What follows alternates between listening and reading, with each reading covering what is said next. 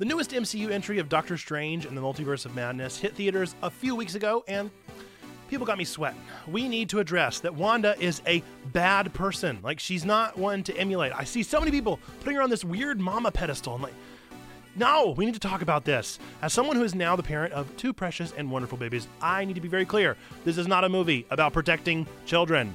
It's a movie about being corrupted and how we corrupt the things that we think. How can we learn from the lesson of the Darkhold and Doctor Strange? Will I manage to get through this without being absolutely canceled for hating on a Marvel movie? Let's talk about it. Folks, welcome back to Checkpoint Church, where nerds, geeks, and gamers come together to talk about faith, games, and if we could retcon that awful CG third eye, That'd be great. I am your nerd pastor, Nate. If you like these weekly deep dives, be sure to sub, hit that bell, and find out when our next one drops. Folks, thank you so much, first off, before we get started, for being patient with us these past four weeks in these paternity leave. I am so thankful that you stuck with us, that you I hope you enjoyed those random blogs and old things from the past. They were a bit modge and all over the place, random from uh, different franchises. I know that some of them were a little bit dated, some of them were, were, you know, they were all over the place. But I thank you for your patience, and I am very excited and happy to be back with you. With that, let's get started as we always do with our scripture for this video. Our passage comes from the Gospel of Matthew, chapter 4, verses 1 through 10. I'll be reading from the NRSV. That's my preferred translation, is what's going to be on the screen. If you have one that you prefer, feel free to use that one as well. Then Jesus was led up by the Spirit into the wilderness to be tested by the devil. He fasted forty days and forty nights, and afterward he was famished. The tempter came and said to him, If you're the Son of God, command these stones to become loaves of bread. But he answered, It is written, One does not live by bread alone, but by every word that comes from the mouth of God. Then the devil took him to the holy city and placed him on a pinnacle of the temple, saying to him, If you are the Son of God, throw yourself down.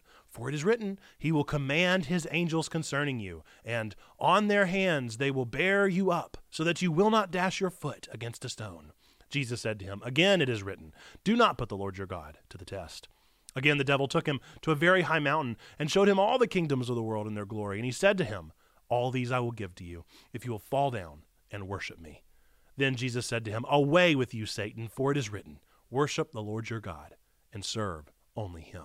So, First off, what is Doctor Strange? Well, it's not the title, first off. The actual title of the movie is Doctor Strange in the Multiverse of Madness. You know, like M O M.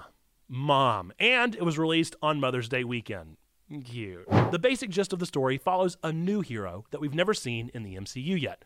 America Chavez, who can open portals in the multiverse using her mysteriously patriotic shaped powers. Because of this power, she is being hunted down by creatures that we don't get to know anything about at any point in the rest of the film. Throughout the multiverse, Chavez has been drawn to the aid of Avenger Stephen Strange, who is sometimes Sorcerer Supreme, although their relationship is pretty spotty at the beginning. Things come together when Chavez ends up in our pocket of the multiverse with our Doctor Strange that we've been with so far in the MCU.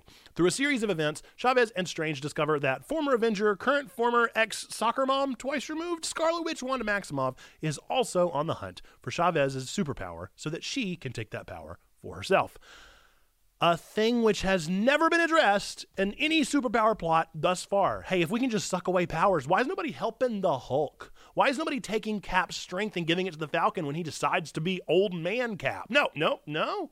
No hot takes. Anywho, Wanda is now wanting the multiverse hopping power in order to go to find her two precious boys that never actually existed uh, so that they can be hers in another universe. This begins a wacky adventure filled with cameos and uncalled for scenes. Yes, I said it. Involving superheroes being murdered gruesomely in a PG 13 film. At the end of it all, the story being told in Doctor Strange isn't actually about Doctor Strange or Wanda or America Chavez. And we all know the story wasn't about America. Man, poor Chavez, she got absolutely rocked in this film. They did her dirty. Regardless, it's all about one thing in this story, and that thing that this story is about the Darkhold. So, what is the Darkhold? The Darkhold is a grimoire of ooga booga booga scary spells written down in history by a demon. I don't even think they told us that in the film, but it was written by a demon, by the way. If you watched WandaVision, then you know this was the book used by Agatha Harkness. Wait, hang, why did why did Agatha Harkness not take Wanda's powers in her sleep if power sapping is just an option in this story? No hot takes. Anyway, Agatha had the book all along, and Wanda ends up being allowed to take it for herself.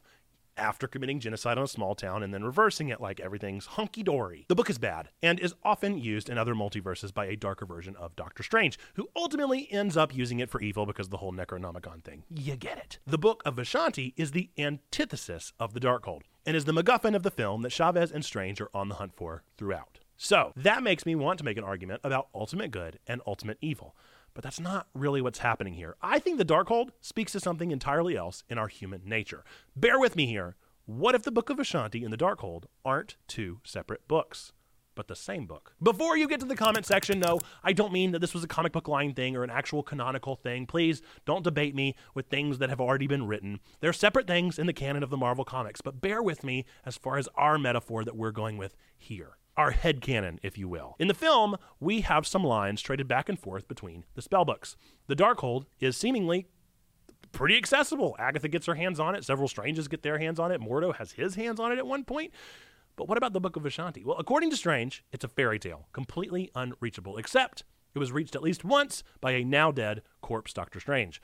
So why make this thing so tough to find? Why is it so difficult to reach the good Book of Vishanti? And why is it so doggone easy to find the evil Darkhold? Well, while we get to see a lot of what the Darkhold can do, the only thing we really get told about it is the haunting line the Darkhold exacts a heavy toll. Okay, so let's look at the thing again from a bird's eye view and take away the physicality of the thing. We have the Darkhold, which is an evil and offensive dark magic. It's easy to access. It asks a lot of its users. It's tricky, like a genie offering traps and bait. It's magic, through and through, but it consumes its user in the end and eats them alive from the inside out. On the other end of the spectrum, you have the Book of Vishanti. It's good, white magic, meant for defense and protection and healing. It's impossible to find, only being captured by those being willing to give up everything. It can only be found with a journey, wisdom, friendship, companionship, working together, loyalty.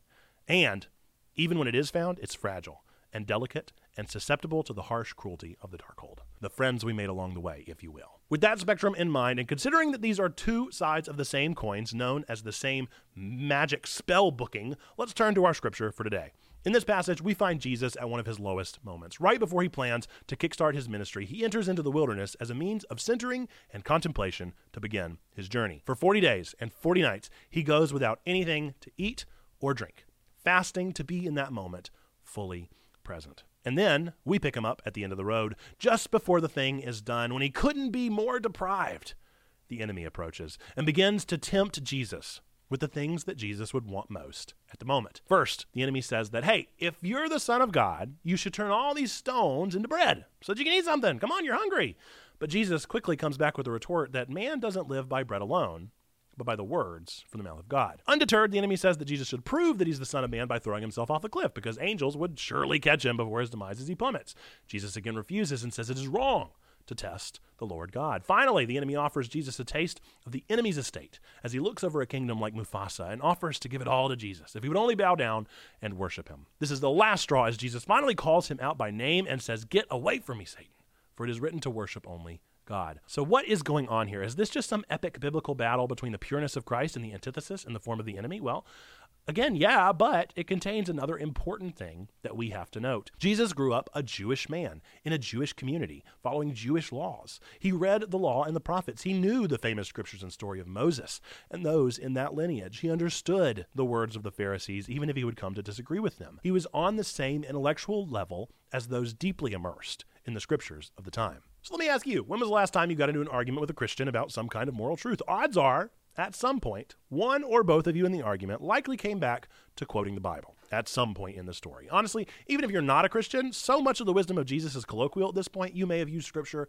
anyway for a generic argument. We use these scriptures because we have a code that is written that we are to live by. We have teachings, we have rules and codes of conduct. While the Bible as we know it didn't exist back in those days, Jesus had the same sets of laws and codes to argue with. So when the enemy comes up and starts tempting a hungry Jesus to use his messianic powers to satisfy his hunger, Jesus does what any good Jewish reader would do quote the scripture at the time.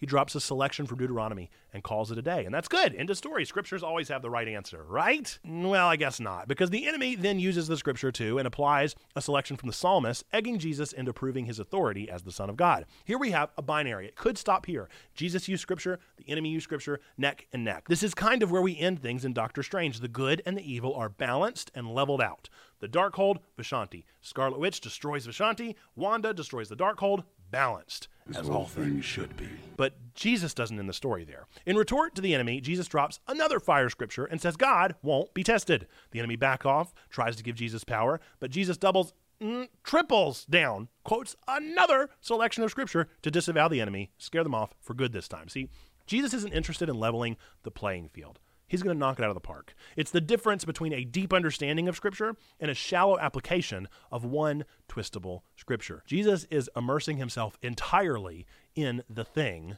and allowing it to live through him. What's important for us to consider is that the Scripture was used for both bad and for good, both sides of the same coin found in the same book that we consider holy. This is a portion of the reason that in the UMC we consider Scripture to be infallible, but not inerrant. It is God breathed but it is still very much capable of being twisted and morphed by human hands for ill will. But what does this actually mean for us today? Well, whether you think that there's any weight to my head canon that the Book of Vishanti and the Darkhold are the same book, I hope that this has at least opened you up to the possibility that good and evil are capable of coming from the same source. The key for us as concerned and willing and curious Christians should be our diligent study of the scriptures and our being more aware than ever of those attempting to twist scripture against the truth within it. It takes a lot of work, but the start is to immerse yourself in the Bible, in particular to the sermons and teachings of Jesus, because Jesus is the through line that speaks to the rest of Scripture. Also, understand that the ultimate goal of Jesus is not a level playing field. Death has been defeated, sin has already lost its sting, the battle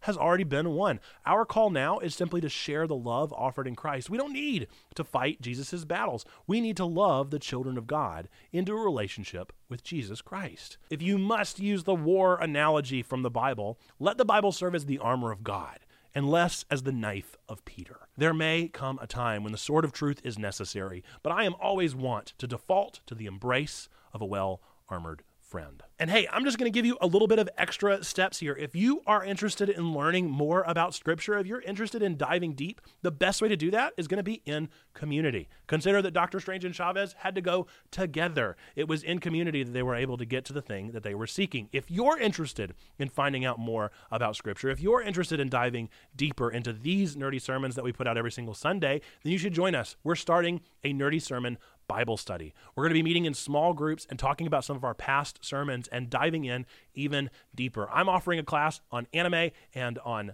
video games, and I would love to have you there. We have three other classes in addition to that being taught by level two members in the community. I would love to have you join some of those. I'm going to put the link to sign up for that down in the description down below. Here's a quick little advertisement for it so that you can see what is kind of being offered. This is also on our social medias if you want to share this or find this image elsewhere. But we would love to have you there to learn more about the Bible and to be able to equip yourself with the armor of God and less of the knife of Peter. Please consider it. We would love to serve you in this way and get to know you even better. So, whether you are a soccer mom, Doctor Strange, Doctor Strange, Doctor Strange, or Doctor Strange, I hope that you know that you are always, always, always welcome at Checkpoint Church, no matter what multiverse. But hey, if you are a literal corpse, maybe bring some Febreze or something. Thanks in advance. Folks, thank you so much for watching this video. I so appreciate you taking time out of your day to join us on these nerdy deep dives every single week. We're so happy to be back with you again after this paternity leave. I'm so excited for where we're going. We have so much going on, folks, and I cannot wait to get to know you through our different platforms. If you want to find more of Checkpoint Church than just here on Sunday mornings at 10 a.m., then you can find us over on Twitch Mondays, Tuesdays, and Thursdays for a little bit. Um, normally we do Mondays, Tuesdays, and Wednesdays, but because late night, two babies, you get it. Thursdays. Thursday mornings is going to be our new third stream time. Maybe we'll bring back Wednesdays eventually, but it's going to take a little bit of time. If you want more right now, then you should join our Discord where we are active every single day of the week, asking questions of the day, engaging in stuff, adding new channels, having so much fun. Our Discord is popping off, and we would love to have you be a part of that party going on over there. And hey, quick question for you Did you enjoy the multiverse of madness? Am I crazy? Am I crazy for being the only person that didn't enjoy this film? It feels like it. It feels like everybody loved this movie but me. I didn't hate it.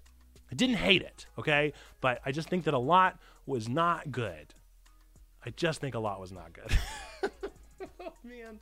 I really tried. I really tried. I hope that I didn't do too many hot takes in this one. I I just I love this stuff. I can't help it. Forgive me. Folks, with that, we're going to end this video as we always do with our three things that we believe to be true about every single one of you out there watching this video at any point in time, no matter when you may find or stumble upon this video, whether you agree with what I said, whether you like my take on Multiverse of Madness, or whether you think I'm absolutely a crock. None of those things change these three things that we believe to be true about every single one of you. Number one, we believe that God loves you, like really, really loves you. Number two, we love you. We want community with you. That's what we're doing here on Twitch and Discord and YouTube. And number three, we believe that you, yes, you, matter. You are a person of sacred worth. The world is a better place. Why?